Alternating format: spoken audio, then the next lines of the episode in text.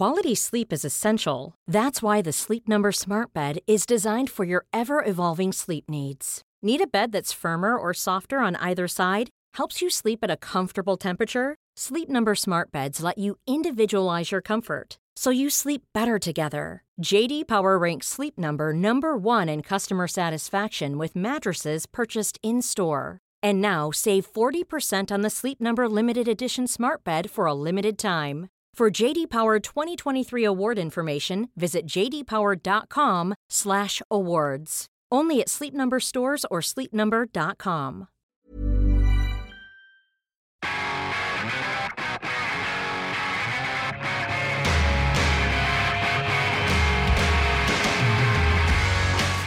Hi, welcome to Fever Dreams. Uh, my name's Will Sommer. I'm a political reporter at the Daily Beast and the author of an upcoming book on QAnon for HarperCollins. And I'm Asawin Suebsaeng, but please call me Swin. I'm a senior political reporter at the Daily Beast and co-author of the book Sinking in the Swamp.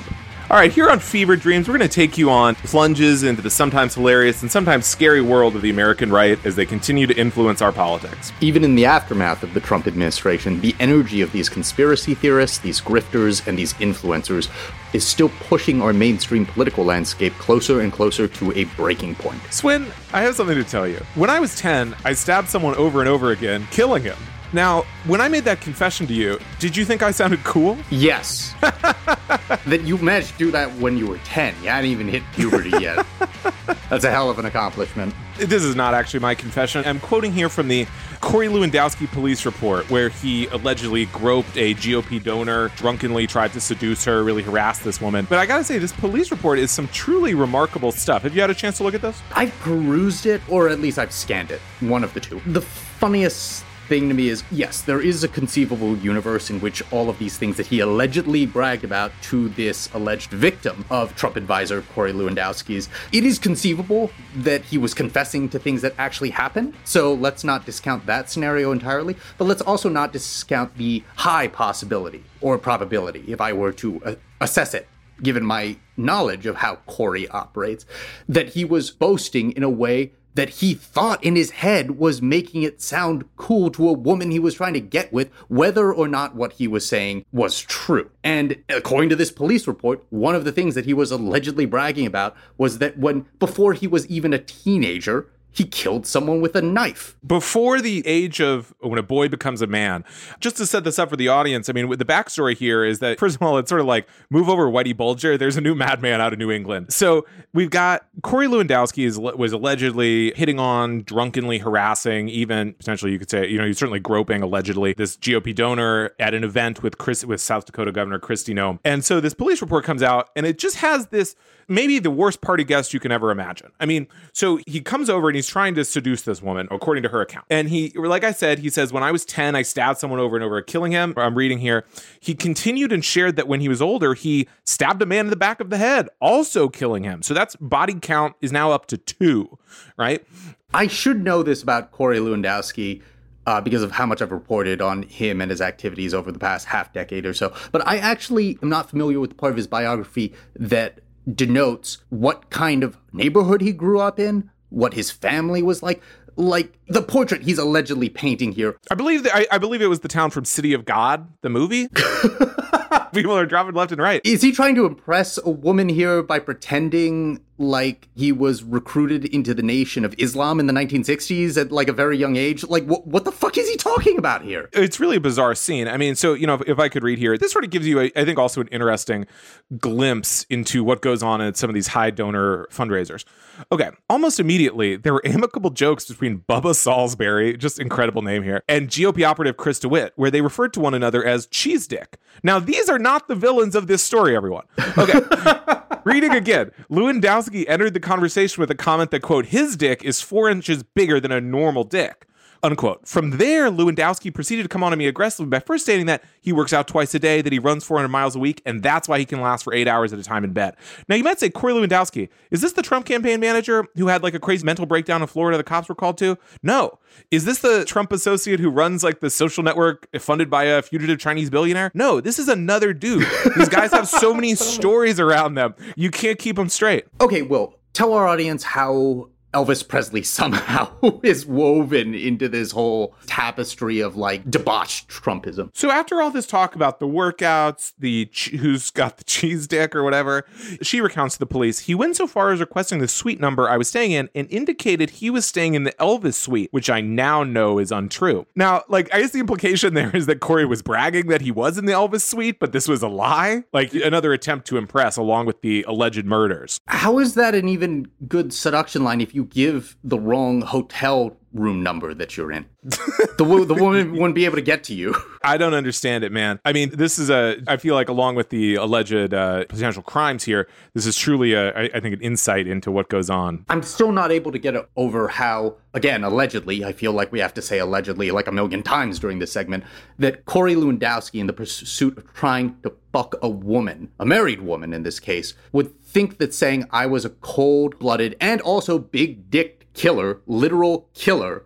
like I'm starring in my own personal lifetime movie by the age of 10. I'm trying to figure out the demographic in which that would impress a lady, and if that pickup line has worked for him before enough that he keeps using it and recycling it. He's a mystifying character. The way he often has operated over the past five years or so, he was a near constant presence at places like Trump Hotel in Washington, D.C., which is just a few blocks away from the White House where Trump used to reside. He did everything he could as a shadow lobbyist and as an influence peddler in Donald Trump's Washington to cash in as much of this as he could. And this, a lot of this involved a good amount of time carousing in the lobby next to the bar at Trump's DC hotel. And there would be things where, like, Corey would just be passed out on one of those uncomfortable looking sofa chairs, just like passed out in the middle of the lobby as fellow Trump associates were like carousing or drinking around him. And he was just like taking a break during whatever the hell he was doing there. I don't know, it'd be like around 9 30 p.m. there, and just pass the fuck out sleeping in the middle of this crowded hotel lobby. That was a truly interesting time in Washington, a true golden era of people just taking disco naps in the middle of the president's hotel. okay, well, speaking of interesting times, something that you and I have been tracking for months now is recurring trends in the conservative grassroots and the Republican mainstream that involves things like top Republican after top Republican getting lustily booed or shouted down in public for saying things as tepid as Republican voters maybe don't try to kill yourselves here. Explain for our audience the most recent instance of this, at least most recent high profile instance. This one involves Republican Senator and top Trump ally Lindsey Graham. Explain. Yeah, so Lindsey Graham, he landed in hot water for the great crime of saying, like, maybe Google vaccine then we're like, boo, boo. this clip was floating around Telegram where I found it. Over the weekend, there was like a local GOP county level fundraiser or event in South Carolina, the kind of thing senators hit up all the time. And Lindsey Graham gets up there and effectively says, like, he says, you know, I got the vaccine. Maybe y'all want to think about getting it. And then everyone's like, boo, get your boo. He stinks. No, we won't do it. And he says, well, you know, I can't help but notice that like everyone in the hospital is unvaccinated or the vast majority of people. And then there's just a boo, boo. I mean, people were really mad. I mean, basically, he said, you know, I'm against the vaccine mandates, but but maybe we all should stop dying. And people were not happy. If you hadn't had the vaccine, you ought to think about getting it because if you're my age, I didn't tell you to get it. You ought to think about it. Well, I'm glad I got it. 92% of the people in the hospitals in South Carolina are unvaccinated. Got any? 92%. True. Not true. So I'm with you. I'm with you on let's don't mandate it. I'm with you that it's probably unconstitutional. But I am not going to legitimize what I think is the truth. The truth is that unvaccinated, unvaccinated I'm going to lose my job in 60 days. There's this point where a guy goes, I'm going to lose my job in 60 days. And he's he's a civilian employee of the Navy. And Lindsey Graham says, like, he's basically like, wow, that stinks, dude. Good luck. And the guy's like, Lindsey Graham, you got to do something. And he's like, well, you know, we don't really control uh, the Senate. No, why isn't House. Lindsey Graham doing something about this? Like, dude, why, dude why nothing gets done in Congress. You think out? something's going to get done for you? So Lindsey Graham's just like, well, you know, that's why you got to keep voting for Republicans. And he's like, boo, boo. And Lindsey Graham's just like, I don't know what to tell you, dude. The important thing about this is that it's obviously not happening in a vacuum. It's not just Lindsey Graham, as our listeners were probably aware. Donald Trump himself, big dick fucking king of the GOP right now, at an Alabama rally in August, he tried to, like, maybe for half a sentence or maybe about one sentence, tell his fans at that rally, oh yeah, you should get go get vaccinated. It's great. And then he backed off it immediately because he started getting booed cacophonously, or at least it started building to that in the audience where these are the people who maybe more than anybody on the face of the planet, a Republican Alabama Trump rally. They were still willing to shout down the God King in their presence for saying something as pussyfooting as I believe in your freedoms, but I recommend the vaccine. It's great. That's it. And even for someone like Donald Trump, especially for someone like Lindsey Graham, there isn't that sheen of protection that they would get on nearly any other Republican apostasy that they would come up with. This is maybe beyond saying the 2020 election was not rigged. This is maybe the one major thing out there that the diehard Republican supporters would be willing to push some of their heroes off the plank for even starting to utter. This happened with, as we documented on a previous episode, when John Nolte at Breitbart.com started saying, with this weird, stupid reverse jujitsu, trying to argue that, oh, liberals want you to die from not getting the COVID 19 vaccines. If you looked at the people who actually read and consume and inject into their eyeballs every day, Breitbart.com, they started melting down against him and accusing him of, of, being a part of the deep state or something like that. Weeks, if not months before that, Sean Hannity, big Fox News star, said something very casually okay about taking COVID seriously, was not even a full throated endorsement of you need to get vaccinated. And he spent days trying to clean that up so too much of his radio and TV audience wouldn't revolt against him. It's fascinating. Perverse, but fascinating. I think what's interesting here is that it's sort of like people say, why doesn't Trump go on a big get vaccinated campaign? That Not that people are crying out for Lindsey Graham to, to get do a bunch of commercials, but why don't Republicans more forcefully say get vaccinated? And the answer is not that this is not cowardly of them, but like it's basically what you're seeing with Lindsey Graham here and, and, Donald Trump and John Nolte before him is that Lindsey Graham does it in the mildest way. He says, I don't think members of the military and healthcare workers should be mandated to get the vaccine because I don't know why you'd want people, you'd want fewer nurses. And it's like, well, like, I don't know why we don't let nurses drink on the job. We should just let them do whatever they want because we need more nurses. But like this whole idea that he has like the mildest pro vaccine thing and everyone's just yelling at him. And then at one point he says, like, well, y'all got the measles vaccine, right? And they're like, it's not the same, Lindsey. no. There's this hot new thing in, in anti-vaccine world where they call it like graphene oxide, and it's this. They claim it's in the vaccines. It's not in the vaccines. It's this kind of like metallic substance that like reacts to magnets.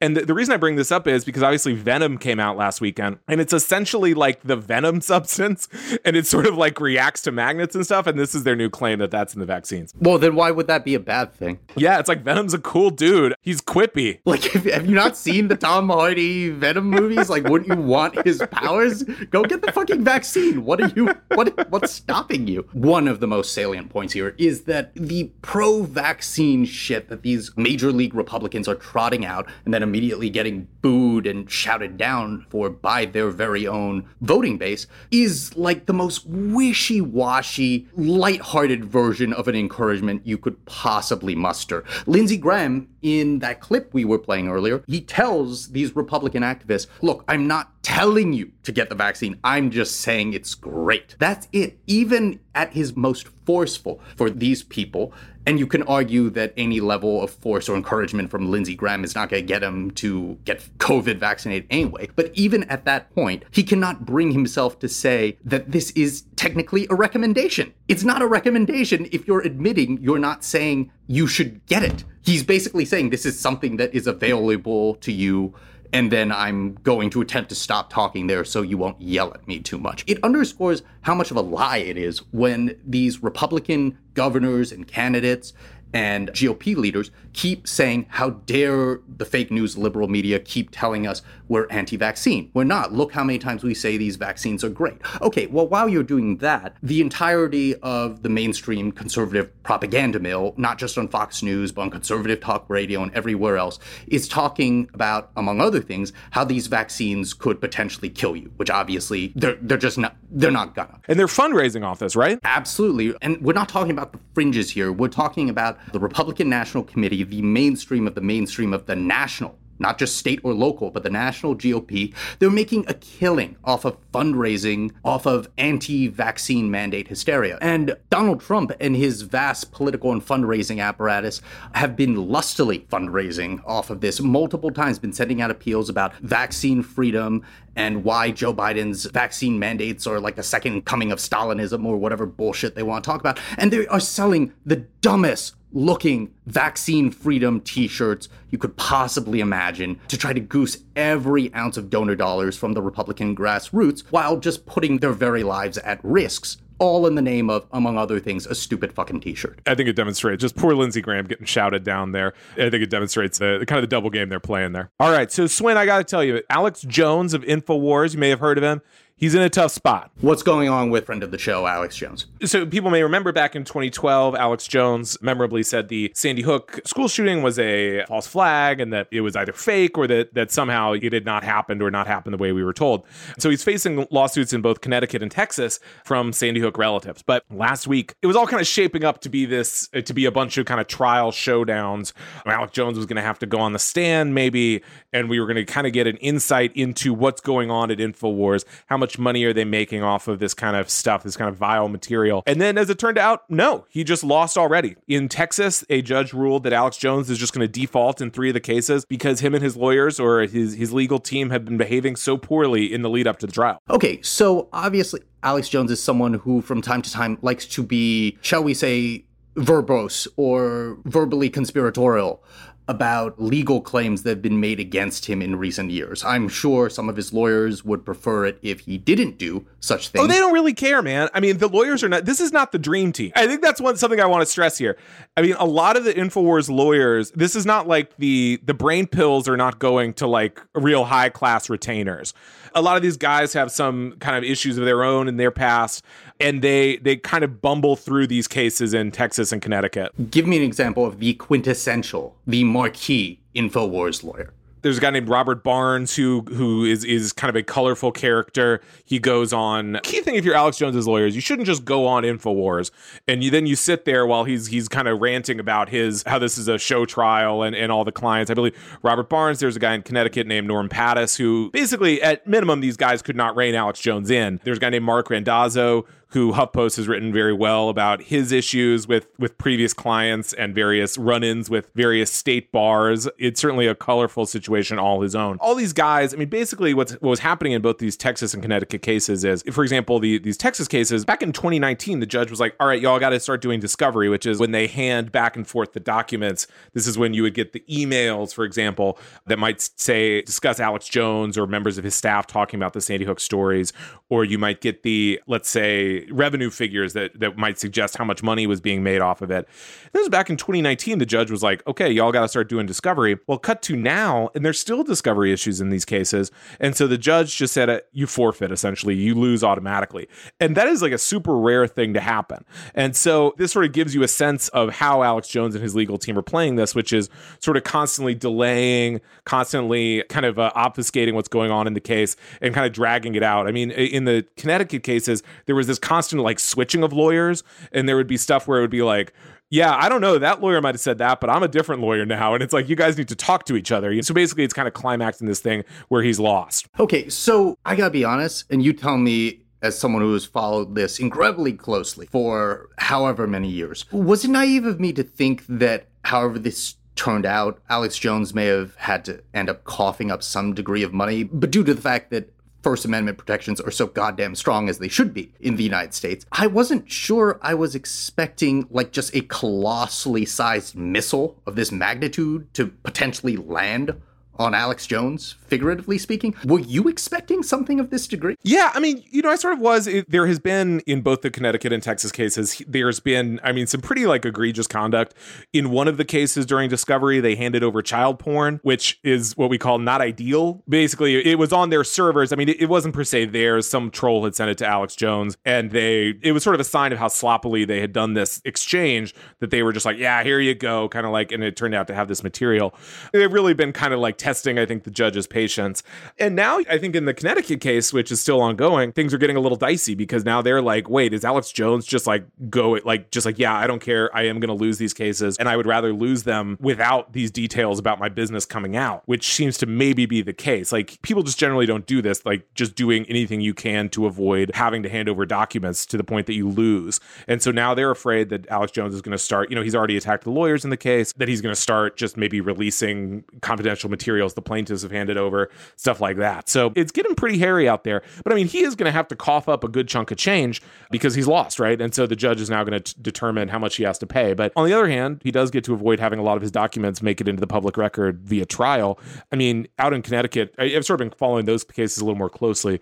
It's interesting. I mean, the instructions for what to do if you work in Alex Jones's household were entered into the court record. I mean, he was really getting like when he did participate in discovery, a lot of stuff was coming out. Right. And Alex Jones is someone who, even through all of this, while all of this is going on, he still has a massive audience to his name. Uh, like InfoWars still ranks in the millions upon millions in terms of weekly users and visitors. Is that correct? I mean, we really don't have a, have a real way to tell anymore because he's been kicked off of every basically platform that matters. I mean, his numbers on such august video platforms as Rumble and BitChute. Wait, wait, BitChute? Yeah, it's funny. I mean, BitChute is kind of like an off-brand YouTube that's popular with people on the right. For a while, they were like, people were saying, I don't want to go to a website called BitChute. they renamed it something and I can't remember what it was, but it, it, had kind of a similar issue where, where it was similarly like, it's not the best words to say. So yeah, BitChute is kind of one of his big readouts. What is the etymology of the name of that venue? Like probably like BitTorrent or Bitcoin, like bit and then shoot, like C H U T E this is the shoot where you get your bits. So we're the idiots for thinking that this is vulgar in any way. Okay, so on that note, it's time to move on for our interview segment of the week. I regret to inform you that we are going to host some of your competition. I hope that's okay with you. Oh, you know, I actually do have like a significant number of beefs out there, so I, I hope it's someone I'm on relatively good terms with. Are you beefing with Jake, Travis, or Julian by any chance? Of the QAnon Anonymous podcast. No, I think those guys are great, and I'm excited to have them on the pod to talk QAnon. Fever Dreams, like all Daily Beast journalism, exist because of the generous support of Beast Inside members, the people who pay to access Daily Beast reporting and who are, quite frankly, our favorite people on the face of the planet. Want to get in on all the action? Join now and get unlimited access to Beast reporting, plus access to members only podcast episodes, events, and much more. Head to feverdreams.thedailybeast.com today to see what you've been missing. Hey, I'm Ryan Reynolds. Recently, I asked Mint Mobile's legal team if big wireless companies are allowed to raise prices due to inflation. They said yes. And then when I asked if raising prices technically violates those onerous two year contracts, they said, What the f are you talking about, you insane Hollywood ass? So to recap, we're cutting the price of Mint Unlimited from $30 a month to just $15 a month. Give it a try at mintmobile.com slash switch. $45 up front for three months plus taxes and fees. Promo for new customers for limited time. Unlimited more than 40 gigabytes per month. Slows. Full terms at mintmobile.com.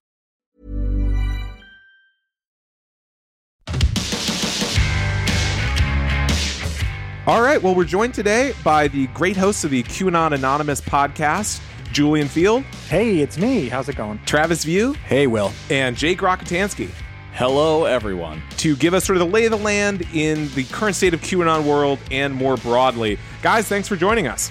Yeah, it's a pleasure. Hey, pleasure to be here. All right, so you know you're joining us a day after Facebook servers were down for like eight hours, but in QAnon land there was this this belief going around. It was kind of hotly debated over whether this was really a symbol that the military was finally taking over Facebook once and for all. Were y'all seeing that out there as well? Yeah, yeah, yeah. There are lots of posts on Telegram and even on Twitter where people were claiming that this was part of a military operation to seize the Facebook servers. They always think that there's some deep mystery somewhere in some server somewhere. There are also lots of uh, belief that there's a belief that this was the start of the long-awaited 10 days of darkness. This is a prophesied uh, 10 days of, they never quite specify what's supposed to be 10 days of maybe a power outage, maybe an internet outage, but of course, the 10 days of darkness in this particular instance lasted approximately five hours. Yeah, I feel like this kind of gave us a bit of the old razzle dazzle. It used to be back in the day, anything would happen, especially tech related, like Xbox would be down and they would say they're taking down the Cabal's communications on Xbox Live. That's right. Or like the lights would go down at E3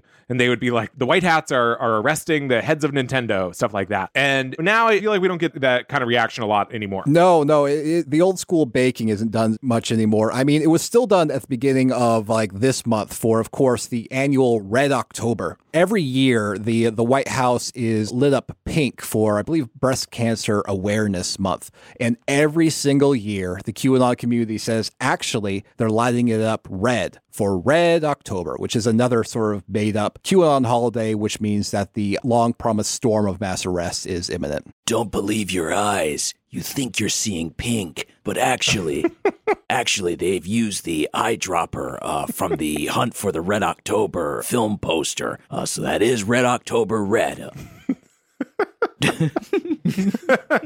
That's the classic, uh, you know, kind of uh, ominous Q voice from Q Dot Anonymous. Now, so that kind of intros us, I think, to kind of the current state of Q. I mean, what are you guys seeing out there? I mean, what is the state of Q in October 2021? Well, one thing that we've noticed, I guess, more broadly this year, I guess, in the post January 6th world for QAnon and a world in which every social media company finally stopped tolerating their presence on their is that they actually have pivoted to focusing on local action. And uh, in fact, uh, General Flynn, who of course is very much integrated into the QAnon community, has promoting it for many years as a common phrase called "local action has a national impact." And he's been encouraging people to get involved in their local commissioners' offices, local school boards, and local precincts. We can also see this in uh, was there's a old uh, Tea Party activist named Dan Schultz who has a strategy called the precinct strategy, which is basically just means uh, he's encouraging conservatives to get involved in their local GOP precincts. Well, he's been involved in several QAnon live stream shows and podcasts, also encouraging local QAnon followers to get involved in their local elections, which is strangely a very un QAnon kind of message because usually QAnon followers, they like planning for some sort of big reveal mass arrest event. But now it seems they a lot of them have pivoted to focusing on more pragmatic bottom up politics. How do they square the need for that with the desire and the foretelling of essentially what is a military dictatorship saving the day for you and executing the deep state. How does that square with needing to have local action when it comes to a school board that's teaching too much critical race theory. Well, it, it doesn't, but Yeah. that's okay. It doesn't. Yeah. Okay, fine. fine. You know, yeah, there's a phrase when you study cults called forcing the end, which basically means that, you know, it asks, you know, what exactly happens when you have a uh, cult like group and there's a prophecy and they start to realize that perhaps things aren't going to unfold like they thought it would. Well, sometimes this this causes them to take action in order to make the things that they want to happen actually happen in real life. And I think that's a little bit of what we're seeing now. I mean, they're still very much riled up, the QAnon community. They're still very conspiratorial, but they're using that, that energy now to actually do things like show up at their local school boards and accuse these school board members of being sex traffickers instead of like sitting at their computers and baking. I mean, they're still doing that, but they're doing both now. Right. I mean, and this has been seeding for a little while. I remember a couple months ago, Travis and I went to a Save the Children rally on Hollywood Boulevard, and Sarah Stevens, who was a QAnon promoting candidate to for governor to replace Gavin Newsom, uh, should the recall have succeeded, and she was walking around the crowd with like a giant flag, handing out cards and saying, "Hey, I want you to get involved. You know, we're doing grassroots politics. You know, we want you to get involved on the local level, committees, school boards, that sort of thing." It was a big chain from other rallies and sort of QAnon events that we had been to where you actually have somebody who is has their eyes on political office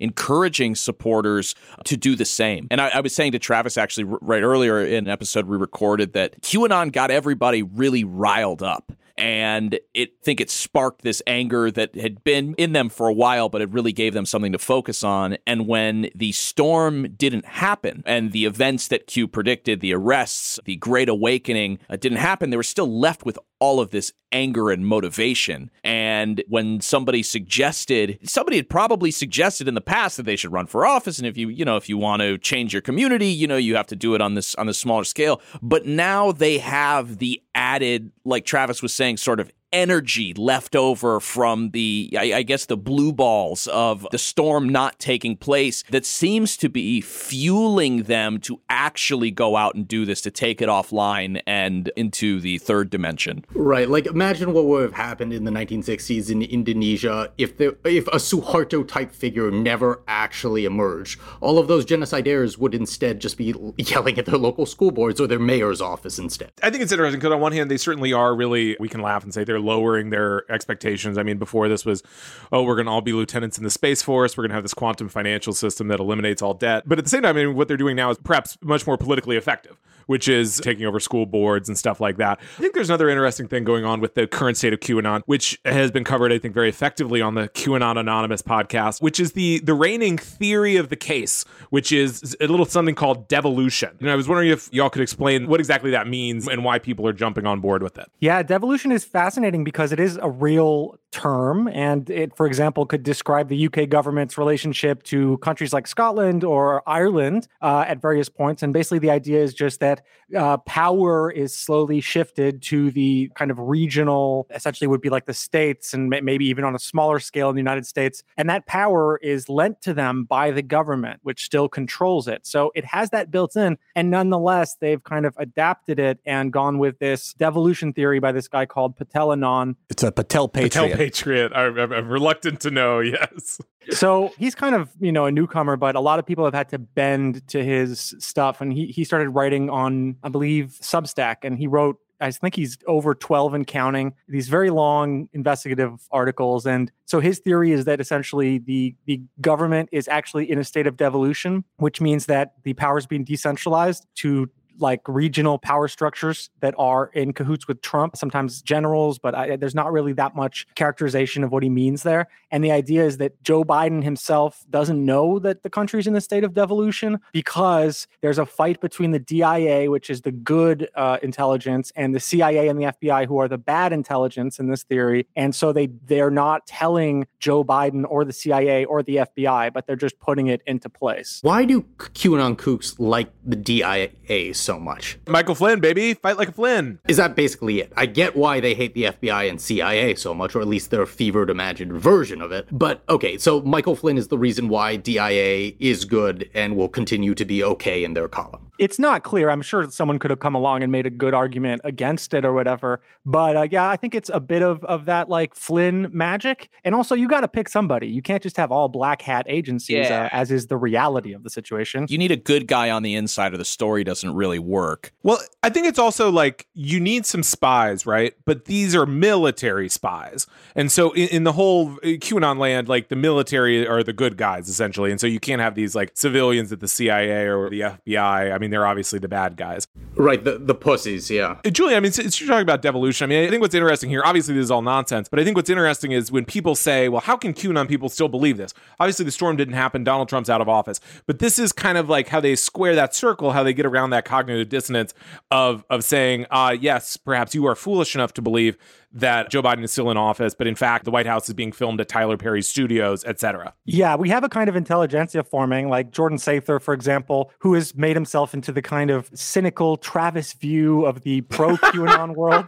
So he's been dissing a lot of people about what he calls basically the same shit, you know, misinformation, fake news, whatever. And he was recently engaged in like a weekly show, I believe, with Patel Patriot, who he he kind of had a moment of sniffing each other's butts and being like, "Are you my enemy?" And then he kind of had to fold because the theories are just so good. So there's been a lot of critique from them of people who are like, oh, this is a hologram, that's a set, all this stuff. So they mock people. they they're forming a kind of intelligentsia, mocking people, but coming up with what resembles more closely these proto QAnon or pre QAnon influencers like Thomas Wictor and Brian Cates. Right. And I mean, you also have to keep in mind that QAnon started, there wasn't a ton of the sort of religious aspect to it. It was an espionage mystery. It was very much focused on Spygate. It was these warring internal agencies, and it and it is interesting to see QAnon, in spite of the sort of failed predictions, kind of going back to its roots in terms of. Seems like we're seeing two sort of splintering sides. There's the side that's going deeper into the religious aspect and this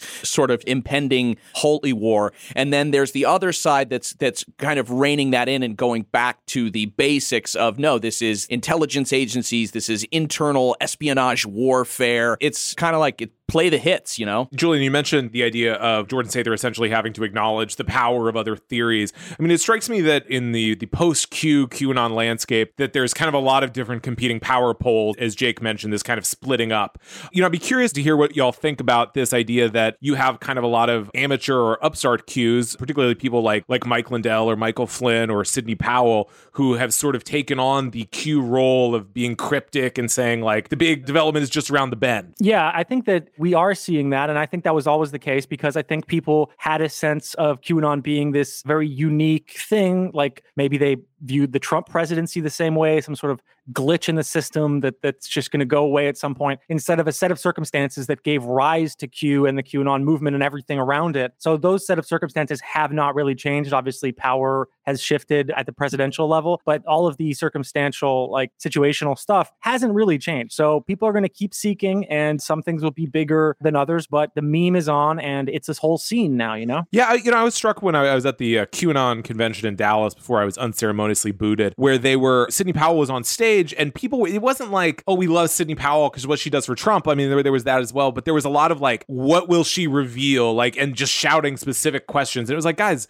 this is several months after January 6th. If she had something, she would have used it. But there was this kind of just like the breadcrumbs, just like you might see with Q. Yeah, yeah. And I think that desire is not going to go away until we fix uh, some things are obviously purely political or, or on one side or whatever. Like the GOP obviously holds a lot of power in this case, and they've been fueling and living in symbiosis with QAnon for a long while. But it's a broader issue around, I think, in my opinion, around secrecy, around narratives that were being given through the media that aren't trustworthy. And a lot of those are kind of rational or at least a coping mechanism for something that is real. But I don't see it going away. It's just always going to be a fight over labels. But the same weird situation where everyone's like, Trump's going to run, right? Except if he doesn't, like, who would it be and would Trump support them? There's all these MAGA troops at the ready and all these QAnon people at the ready for whatever comes up. But I think even they are dealing with a period of uncertainty and obviously disappointment. Uh, something I want to ask you three is about I don't know if you saw the news earlier today. Today is Tuesday, October 5th, and it was just reported that the FBI had raided the NY PD Sergeant's Union office in downtown Manhattan. And as Will Sommer pointed out earlier today, fun detail this is the same police union whose president appeared on TV with a QAnon mug. In your years of tracking this, have you found that police unions or local police departments have had a sustained QAnon problem? And if so, why do you think that is? Yes, as a matter of fact. In fact, we have an entire episode that just covers QAnon cops because it kept coming up over and over and over again where we saw police officers engaging with QAnon iconography or posting posting stuff about QAnon. I gotta say, I think it's uh, baffling as well. Maybe it comes into their uh, sort of faith in authority. They really want to have a kind of military crackdown in which uh, you know the only law is force itself. But yeah, this is something that we've seen repeatedly across the country in several uh, police districts in the past couple of years, there's been a lot of blending between uh, QAnon narratives and just sort of your general conservative narratives. The GOP is much more willing to sort of adopt or transform stuff that comes from QAnon or comes from conspiracy and use it politically. And so I think that law enforcement tends to be more conservative anyways. They're getting incepted with Q stuff that aligns with their confirmation bias already. And then when they find out, oh, well, there's a guy and it's assigned to him and he's been posting and stuff, it's it's just the average next step. Be like, oh, well, I can put a instead of just a blank mug, like now I can put the, you know, the hero on the mug or put it on my back shelf as a nod to other people that, hey, I'm down with this. Is there any particular part of the country or any region where you found the phenomenon of the Trumpy QAnon cop is a broader phenomenon than it may be in other cities? Cities or areas or localities? Well, there's obviously there's a lot of QAnon activity just generally in Florida. There was a particularly bizarre incident in which Vice President then Vice President Mike Pence, all the way back in 2018, was photographed with a member of the sheriff's department while that uh, sheriff was wearing a Q symbol like on his vest. Oh, that was and awesome. and this, that was this so is tweeted great. out by the vice president's account. It was deleted, and then uh, that photo was removed. But it seems as though a, you know a QAnon police officer was part of the vice president's security detail when he arrived in Florida. That police officer wound up being demoted. There was another incident in which I remember there was a QAnon cop in the part of the San Diego police force. There was one up in Washington State. I spotted one. There was one in uh, Irvine, California. So there's lots of like smaller incidents like that, but it's really unknown how pervasive it is because I imagine a lot of police officers are perhaps better at covering their interest in QAnon than some others. I mean, that moment where that cop, yeah, so he's a SWAT guy, and then Mike Pence is just tweeting a picture of a guy with a QAnon badge. I mean, I think that was really a, a moment where we all fell down into QAnon land. I felt like I was like in Southland Tales or something. It's just Q, just, I mean, it, it was a crazy moment. He was like the king of the QAnon cops. Yes, absolutely. I mean, that didn't go well for him. I remember that that incident was actually tweeted out with reference uh, by Q himself, in which he offered that police officer who was then demoted like a, a job at the NSA or something. I don't think that actually happened. So, guys, obviously, the Arizona audit was a big moment for QAnon believers, or was planned to be. They were excited. I know Julian, I think, has an interesting theory that this was the audit was not so much about finding something, but more about getting Trump Trump people to chill out for a couple months.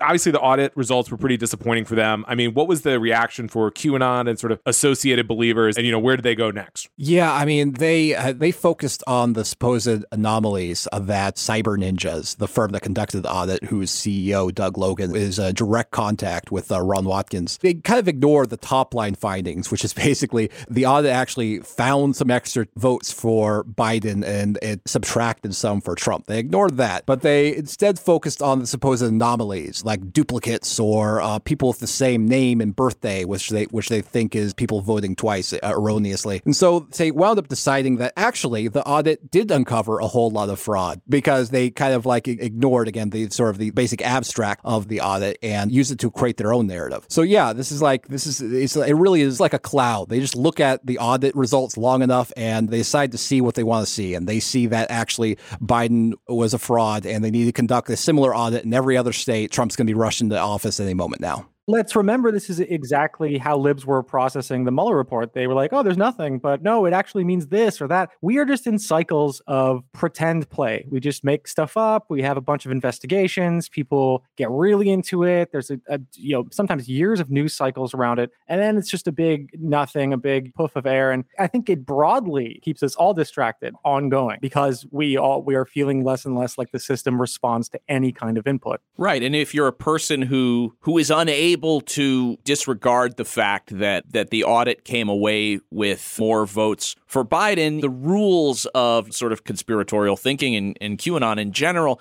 is that, oh, well, they had to come out with that result so to keep the enemy distracted or what the real finding, it's been like that forever, all the way back to the memo, the Devin Nunes memo that QAnon supporters were sure was going to blow the lid off Spygate. Release the memo. Right, release the memo. A guy fucking drove his truck onto the bridge with the sign that says release the memo and there was so much weight put into that. And then when it was when it really fizzled out you know it was oh well actually what you didn't realize is that hidden in the memo were these three facts. Uh, and what that means is storm is upon us. I think it's a good question though to ask ourselves why a good amount of the american population either thinks there's an invisible war between angels and satan or an invisible war between competing intelligence agencies movies and the military. Like we're all just in fantasy land. It's just a question of genre. That reminds me of Louie Gohmert when he jumped on the idea that the the shootout over the server in Germany with the troops versus the oh, CIA, right. oh my the God. Scytl showdown. I mean, it's just like the Bourne identity, just like blah blah blah blah. It does make sense. These are fever dreams, essentially.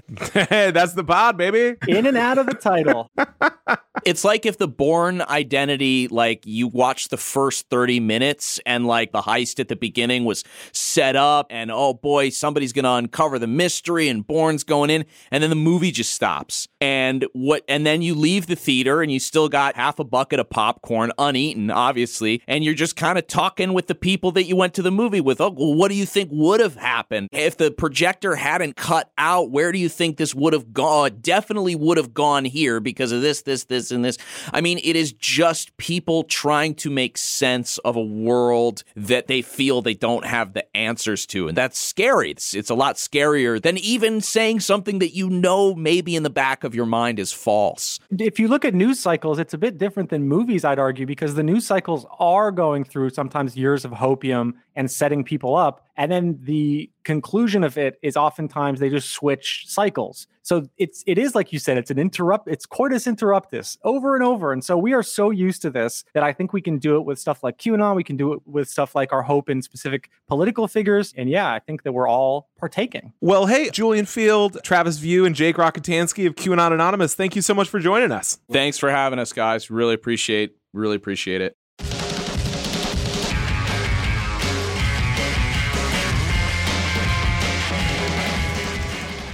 And now let's bring our audience to our recurring segment, perhaps our favorite of all of our children, Fresh Hell, in which we introduce you to something that is happening in the world that is so batshit you might not think it's actually happening, but nonetheless actually is. So, Will, tell us more about Trump Coin, and is this something that the pound sterling or the US dollar or the yen has anything to fear from? There's a lot of good scams out there. There's the Iraqi dinar, which you know is, is selling worthless Iraqi currency to people, promising that its value will go up. There's various MAGA technological items that we've discussed that perhaps are, are not quite as uh, a sweet a deal as they promise to be. And now QAnon world has been flooded by a Trump coin in a phenomenon I'm calling Coinanon. So basically, all the QAnon action right now is taking place on Telegram, which is a social media app where everyone fled after January 6th when QAnon really got banned from pretty much everywhere, every social network people might actually use. So now they're all on Telegram, and some mysterious forces are selling Trump coins to QAnon believers. So, Swin, you know, we've got a picture here of one of the Trump coins. You scroll down, you can see it. I mean, how much do you think you would pay for this bad boy with sort of a, a Trumpian face on it? It says, Keep America Great. It's kind of a bust. It sort of looks like maybe something uh, Caligula might have stamped a coin with back. It looks exactly like Caligula. Yeah, it's it's not the most flattering. The DVD special edition for that porn epic Caligula, it looks exactly like this Trump coin. It looks exactly the same. So, um, I would pay uh, fourteen ninety nine for this. I actually would as a novelty item. Okay, not bad. Okay, so so it seems like you might be a potential mark for this. So the Trump coin is going for typically about 30 bucks online. You're encouraged to buy 25 of them. So computes to about 750 bucks, which might seem steep for a couple coins, particularly when you consider that these coins are available for about a dollar if you buy them in bulk from various Chinese sites. However, the coins, but here's the pitch, right? I mean, here's my, why you might want to buy it.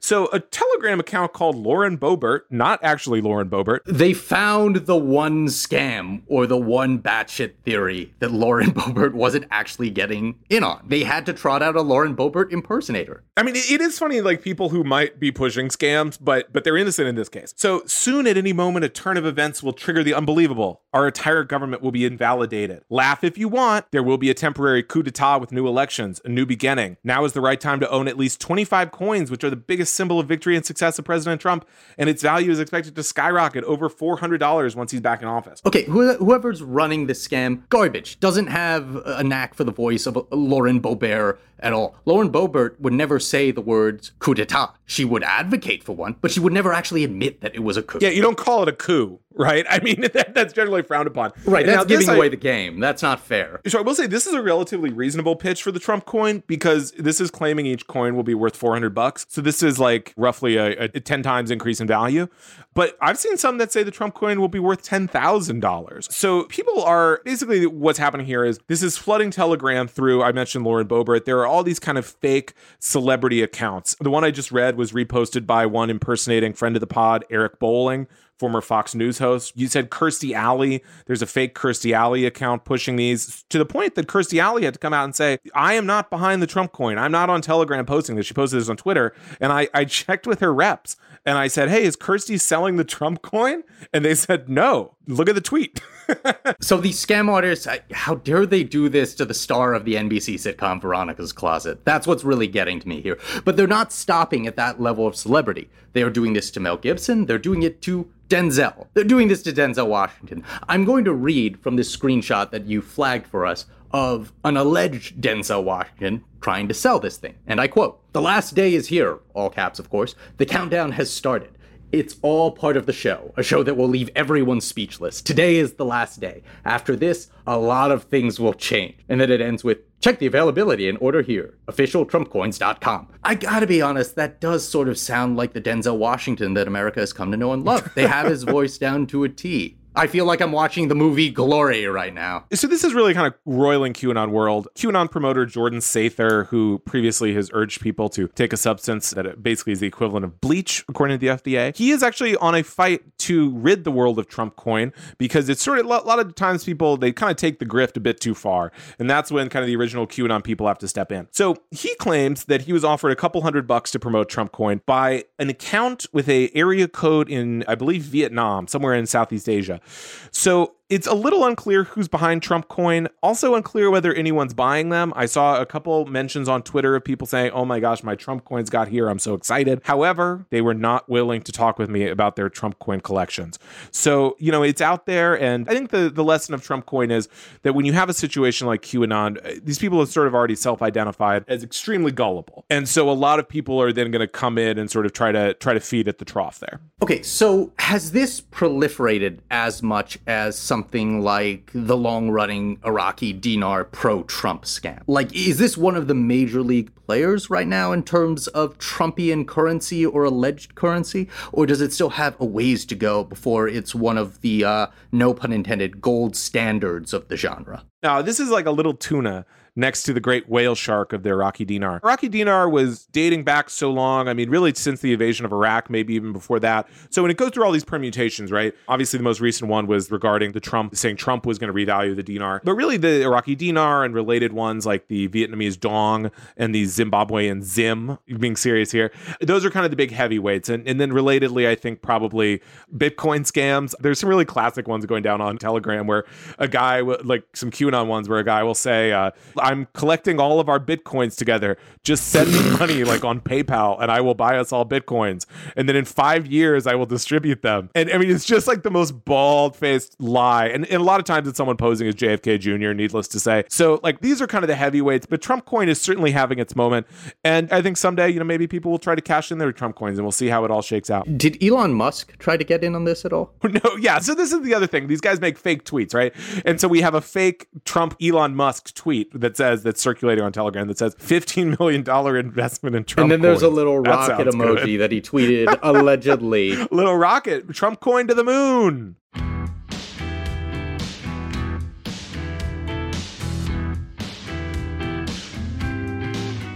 On that note, let's wrap up this episode of Fever Dreams from the Daily Beast. In future installments, we'll also be speaking to some awesome reporters and other colleagues at the Daily Beast and beyond, from politics, popular culture, and other overfed, underdeveloped institutions. We hope you'll subscribe to us on your preferred podcasting app and share the show on social media or at your family dinner table. If you'd like to follow us on Twitter, I'm at Will Sommer and Swin is at Swin24. Come say hello. This podcast is produced by Jesse Cannon with music by Brian Demiglio. Thanks so much for listening, and we'll see you next time.